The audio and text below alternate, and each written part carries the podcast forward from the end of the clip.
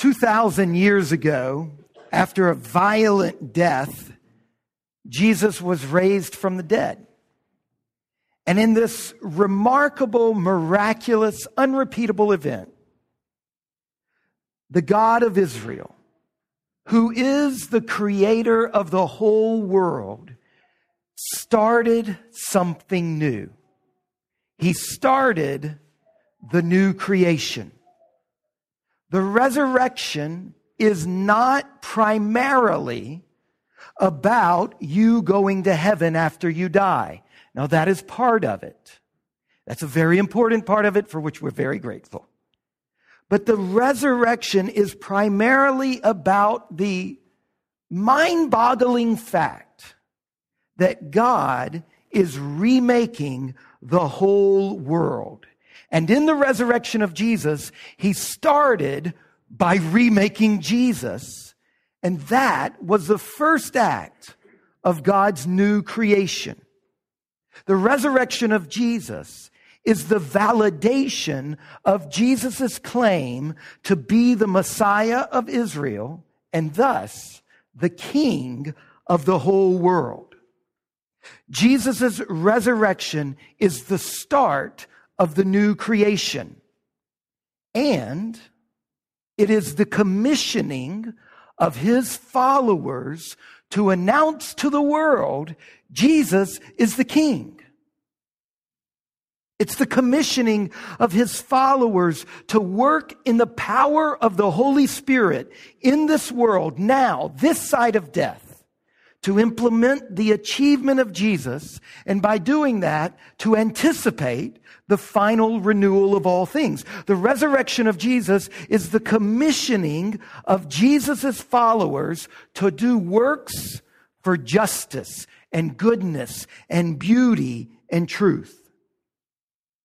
At the heart of the resurrection, at the heart of Christianity is this call for you and me to notice the brokenness of the world, to notice what needs to be done, and to get on with the business of doing it.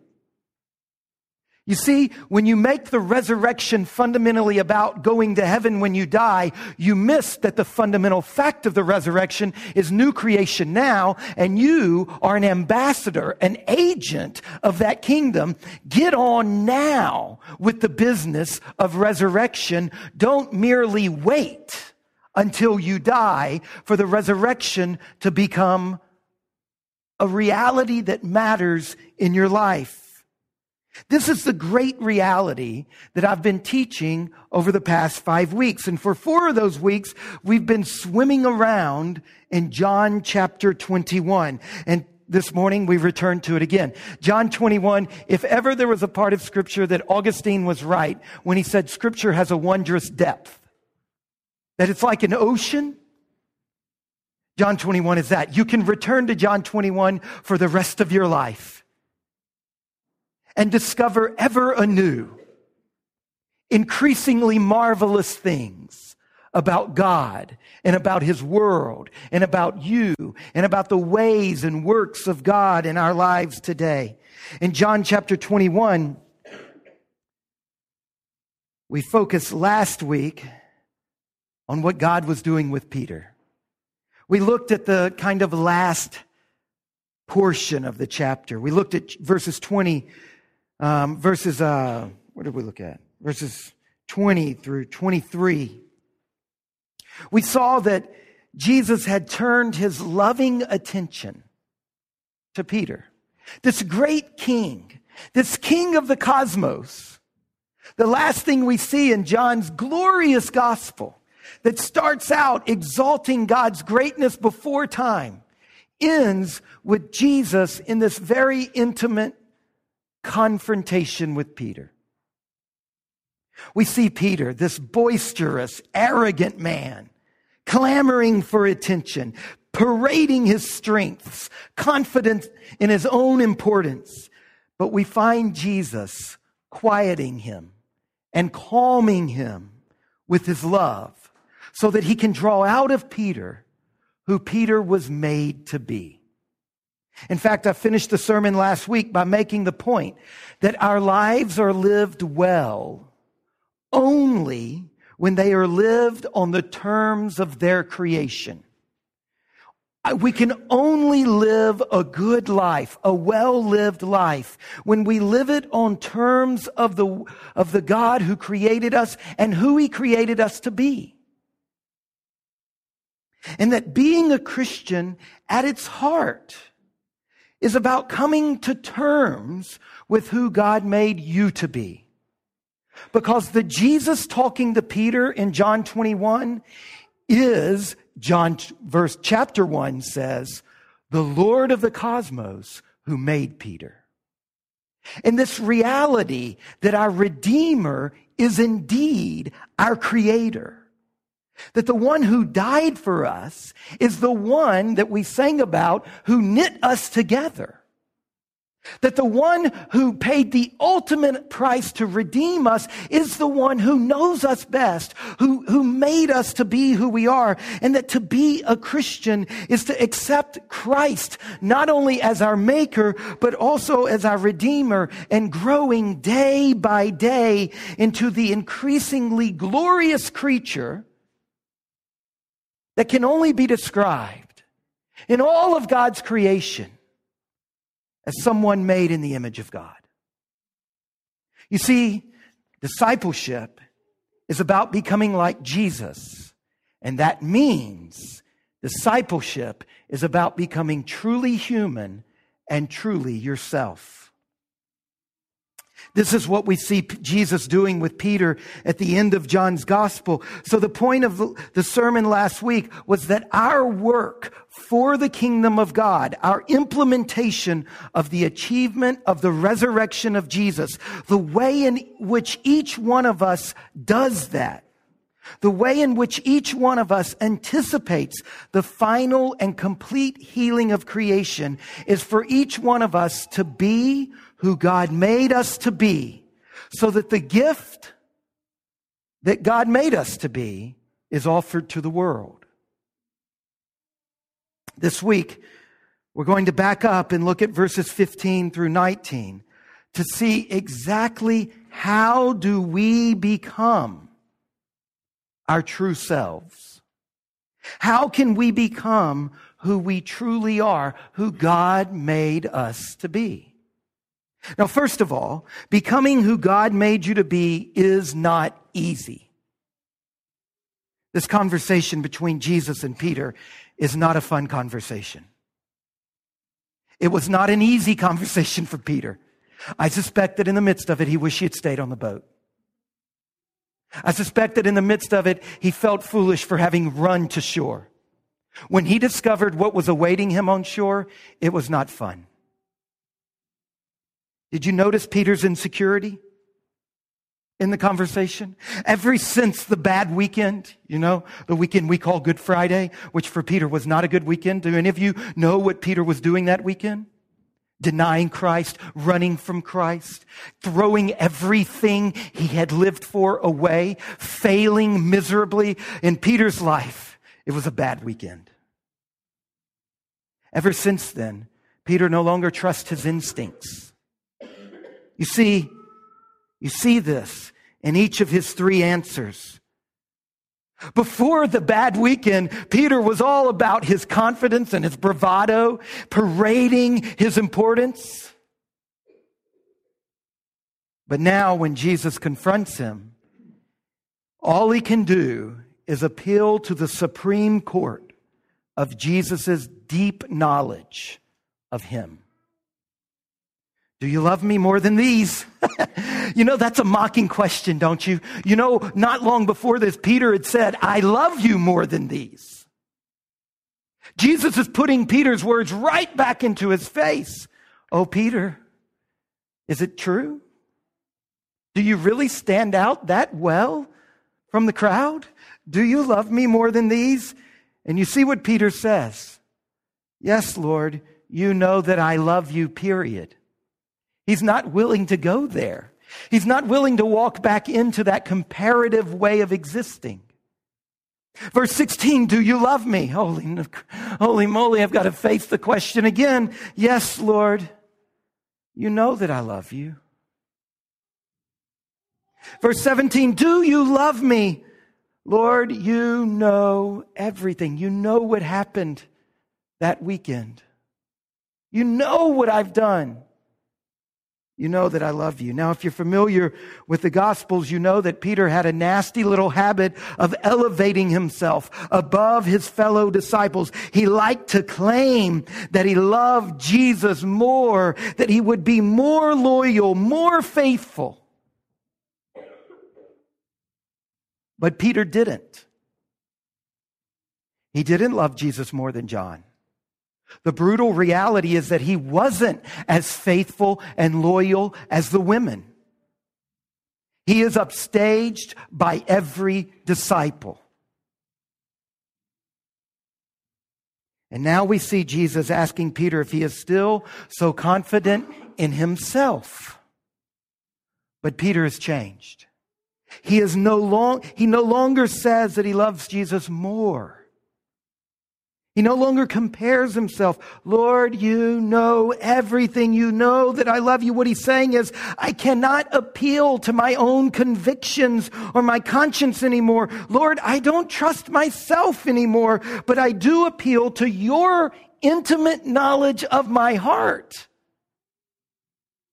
Now, what is going on here is critical for understanding who God made you to be. In this exchange between Peter and Jesus, we see something. And if we don't get this firmly fixed in our minds, then we will misunderstand what it means to say that discipleship is becoming like Jesus, which means becoming truly human and truly yourself. If you don't understand something about this exchange, then you will misunderstand me when I say, like I said last week, that your calling is to become who God made you to be and to present that unrepeatably unique gift to the world. You see, becoming yourself, your true self, it does not mean that everything in your character, everything in your personality, God accepts. It does not mean that God takes you as you are. It does not mean that all of your desires he affirms. It does not mean what the self-help section says when it talks about self-realization. It doesn't mean what our world means in its mantra, be true to yourself. You see, all through the scriptures, this is one part of scripture. We've started, you know, like three fourths of the way through the Bible. We've dipped into a story that's already been going on, and there's a whole lot assumed in this passage. And one of the serious issues that has been assumed is the doctrine of the sinfulness of humans. That every aspect of who we are is distorted and warped in some way or another. And the key thing is how do you tell the bits of you that are in fact a part of the true you? The God given humanness inside of you. And those parts you should accept and celebrate. And how do you determine which bits of you are actually things that even though they feel like they're deeply a part of who you are, that they are things you should repent of and forswear? Yeah, your desires may lead you in all sorts of directions, but part of the deal is that there are some of your desires you must learn to say no to. And the standard for what you say yes to and what you say no to is not what you feel. Your desires will lead you in all sorts of directions, but part of the deal of being a Christian is, is learning which desires to say no to and which desires to say yes to. Discovering who God made you to be is not merely about doing what feels natural. The problem is that too often the church sees that mantra, do what you want to do, and it attacks it. It's not all wrong. It's in which bits of it are right and wrong that there is the difference between a Christian view and a non Christian view. The hard but brutal reality of sin in this world is rooted in the fact that our sin and all sins that have gone before us have made us less human and less truly our unique selves. We are centered on ourselves and turned in on ourselves, and we have lost our true selves. And to cap it all off, we tend to think that that part of us, our broken, sinful self, is our true self, but it's not. And it's so hard to know the difference between what in us is God given and God made. What in us is the true us, perking through, peeking through, and which in us is our sinful nature peeking through. On another occasion, Jesus was talking to Peter. And the rest of the disciples are in the backdrop. And he says, if anyone would come after me, let him deny himself and take up his cross daily and follow me. You see, that is true. There is a self inside of you that you must deny that is not of God. It is broken. It is a false self. It is a mask. Becoming your true self means denying that part of you. And you have lived with that part of you for so long, you often, I often don't know the difference. And this is hard work. There is a serious cost involved. It is so serious, Jesus could only describe it as carrying around your own gas chamber, your own electric chair, your own noose, your own cross. And when you see that part of you, putting it in the ground, climbing up on it, and nailing that part of you to the cross. This is hard work. This is serious business. It is not fun. It is not easy. It is painful. And this leads me to my second point. My first point is that becoming who God made you to be is not easy. My second point is that you need Jesus to become who Jesus made you to be. When I said last week that our lives are well lived only when they are lived in the terms of their creation with God loving us and God making us and God revealing us and God commanding us and with us responding. I was very quick to say that accepting the terms of our creation requires accepting the terms of our redemption. There is no path to your true self apart from the cross. Not just your cross, but Jesus' cross. And it is Jesus that Peter is interacting with. Jesus, the creator of the world and the redeemer of the world, he paid the ultimate price, not only to deliver the world from the curse, but to deliver Peter from the curse. The curse that has gone all the way into every square inch of his soul. This cancer has metastasized. It is everywhere in Peter. This is not about some path of self realization that is easy. This ha- requires Jesus' incredible sacrifice on the cross because here's the deal. The brokenness in you is a spiritual power that you cannot break. It required the cross and the resurrection to break its power. There is a real power and it is really over you. And apart from the cross and apart from the resurrection, you can't get free from these shackles. The brokenness in your life is far deeper than you can imagine. And it is far more powerful than you can imagine. Your sin is so extensive and so utterly catastrophic that nothing less than the creator of the universe is required to deliver you. Becoming the true you.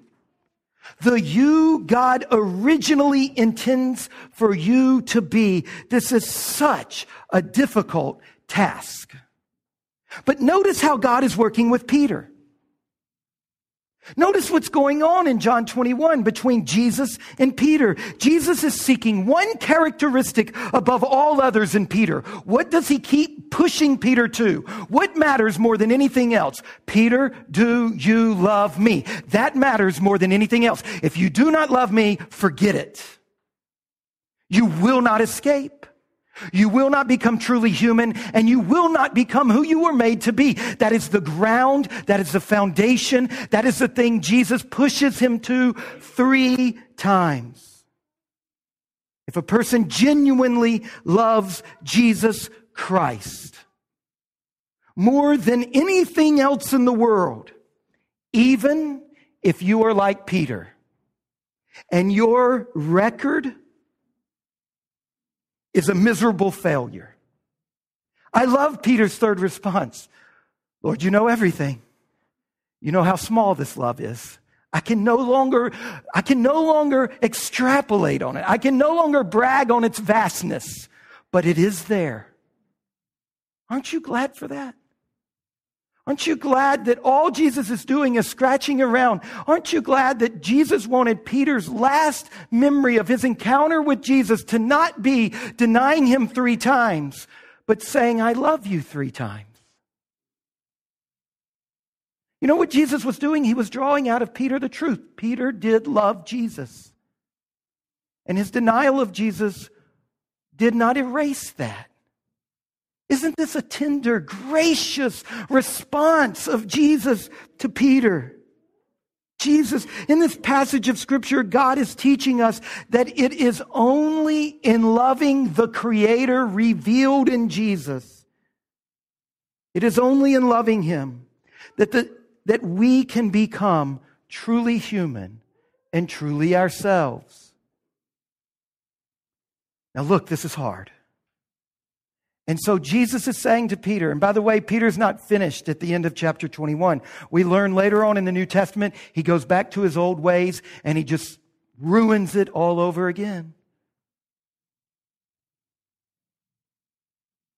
This is such a difficult journey that it takes a commitment of faith to an ongoing love for Jesus. Do you love me? Follow me. Do you love me? Follow me. Do you love me? Follow me. That is the only way, Peter, you can become truly human and truly yourself. So look at me. Do you love Jesus? Do you love him? Do you love Jesus? Not in theory, but in reality. Do you spend time with Jesus? Do you meet with Jesus as the lover of your soul on a daily basis?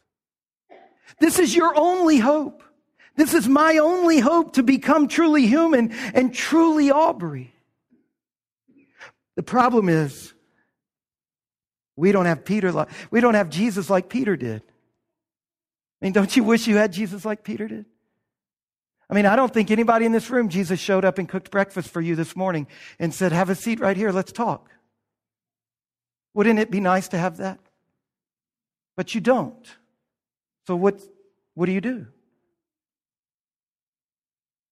Well, there are two primary components to spending time with Jesus when you're in our position prayer and scripture. Every day, you must set aside time to stop thinking about everything else and to sit with Jesus in prayer and in scripture. If you do not do this, you will not become truly human and truly yourself. It is impossible to overestimate the importance of you getting alone every day with Jesus. And if it is not with Jesus in prayer and scripture, it will become a homeboy of your own making. It is impossible to overemphasize the importance of this. What I'm saying is that you've got to learn to attend to Jesus. And you know this. If Janelle says, Aubrey, do, I, do you love me? And I say, yes, I do. And I never spend time with her. That's what Jesus is getting at here. And when you read the Bible, let me just say, it is not so much a matter of reading a book as of seeking someone. When you read the Bible, you're seeking the face of Christ. I love the way the 12th century German theologian Honorius said it. He said, with all its ardor, the church seeks in scripture the one whom she loves. Don't treat the Bible like an encyclopedia full of facts that you need. It is that, but don't reduce it to that. You see, reading the Bible is not only about learning the truth, it is about the astonishing fact that Christ nourishes us with himself in his word. I love the way Psalm 42 puts this. As the deer pants for flowing streams, so pants my soul for you, O God. My soul thirsts for God, for the living God, and the living God gives himself to us in scripture. If you are thirsty to God, turn to scripture. Sacred scripture. Godfrey of Admont, a 12th century Austrian abbot, he said sacred scripture is the breast of Jesus. What a beautiful image. You know what he's doing? He's picking up that scene in the Last Supper where John, the beloved disciple, was sitting right next to Jesus and leaned his head on Jesus' chest. I love when our kids get sleepy and they lean their heads upon me. I love how the deepest traditions in the church have said that's scripture. Scripture's the breast of Jesus. Lean yourself into it. You want to love Jesus? You want to know Jesus? You want to feel him next to you? Go to scripture.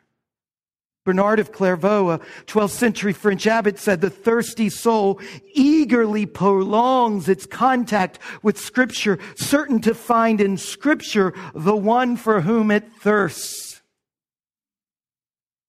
God's Word, I've said this to you before, is sweeter than honey in the honeycomb. His words are the kisses of His mouth. They are, like the Song of Solomon says, better than wine. I beg you. Immerse yourself in the word, bathe in it, drown in it, drink it until the room starts to spin. We devote so much time and energy in our service to scripture because we have heard Jesus' call to Peter, do you love me? And we have devoted our lives to loving Christ. That's why our service is saturated with scripture. It appears to me Jesus says to Peter, Do you love me three times? Because Peter had failed Jesus three times. But I want to point out a very fascinating little detail. Look at verse 9. Did any of you notice this? When they got out on the land, they saw what kind of fire? Did any of you notice? A charcoal fire. Does anybody know when the last time a charcoal fire was mentioned in, in John's gospel? John chapter 18. Look at verse 18. Now the servants and officers had made a charcoal fire because it was cold and they were standing and warming themselves. Peter also was with them, standing and warming himself. Do you know how deeply smell is associated with memory? Can you see Peter jumping off the boat, swimming to shore? Can you see him when the first smell hits his nostrils? Do you know what he remembered? And here is Jesus provoking that memory so that he can heal that memory. You see, Jesus takes away our sins and our failures and our false mask. And the way he does this varies from individual to individual and from case to case. But listen, the forgiveness of Jesus is not just about the objective fact of the crucifixion and the resurrection. It is about the existential relationship that you have with him where he enters into your failure and he provokes it so that you and he can go there together and he can heal the memories of it. And it can heal the residual effects of it. Do you see what Jesus is doing here is not holding before him the great truth of the atonement. That is true and that is good, but I need more than that in my life. I mean, I need that on an eternal level, but on a daily level, there's stuff I done that haunts me. That I long for Jesus. I don't want him to. I long for him to. This is not fun, but to go there and to heal me. Look, there is nothing on the record against Peter. He has been forgiven. His slate has been wiped clean. That's what the cross, that's what the resurrection does for you when you have faith in Christ. But there are the memories and there is the imagination. There are the sores and the wounds. And so Jesus goes to where the pain is. And if you don't meet Jesus on a ba- daily basis in your own personal devotional life, this is not going to get dealt with. Jesus takes away our, the smell of the charcoal fire lingers. Peter's night of agony, Jesus' night of agony. It was the same night.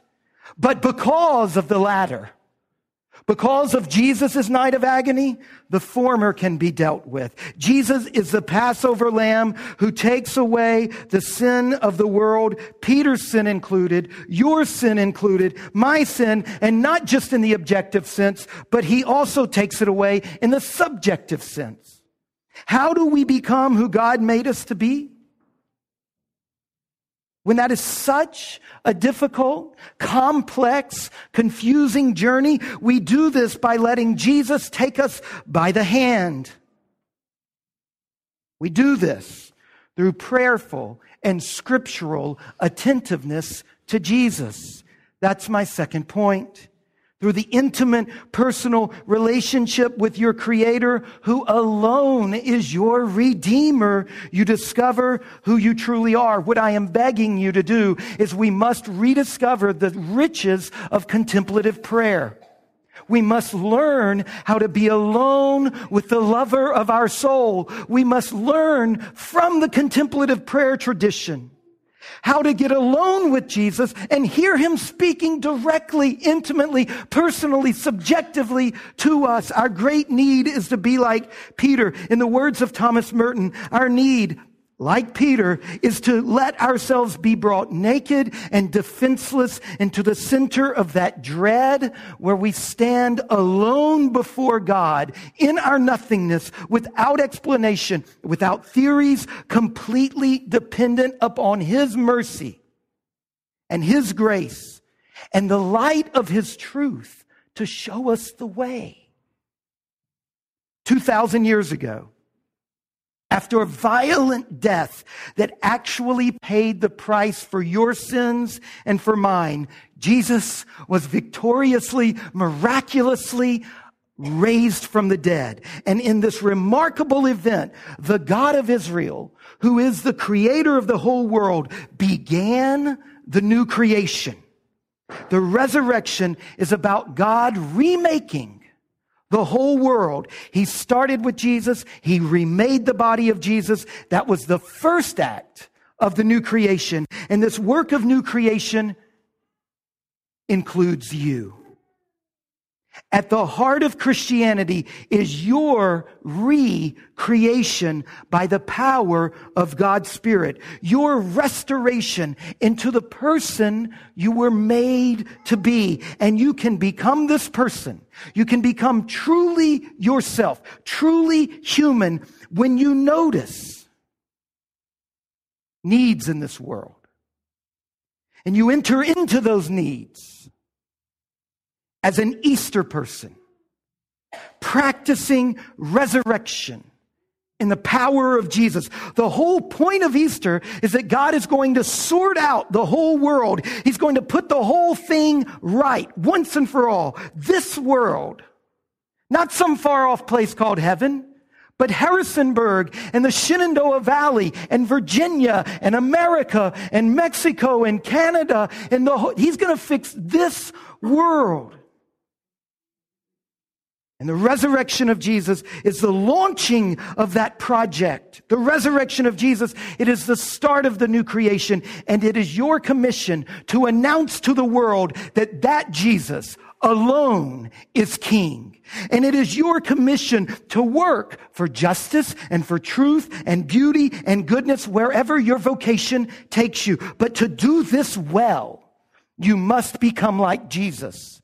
You must become truly human and truly yourself. And to do that well, you must hear Jesus' question, not only to Peter, but to you. Do you love me? And to hear that question on a deep personal level, you must prayerfully and scripturally attend to Jesus. Let's pray.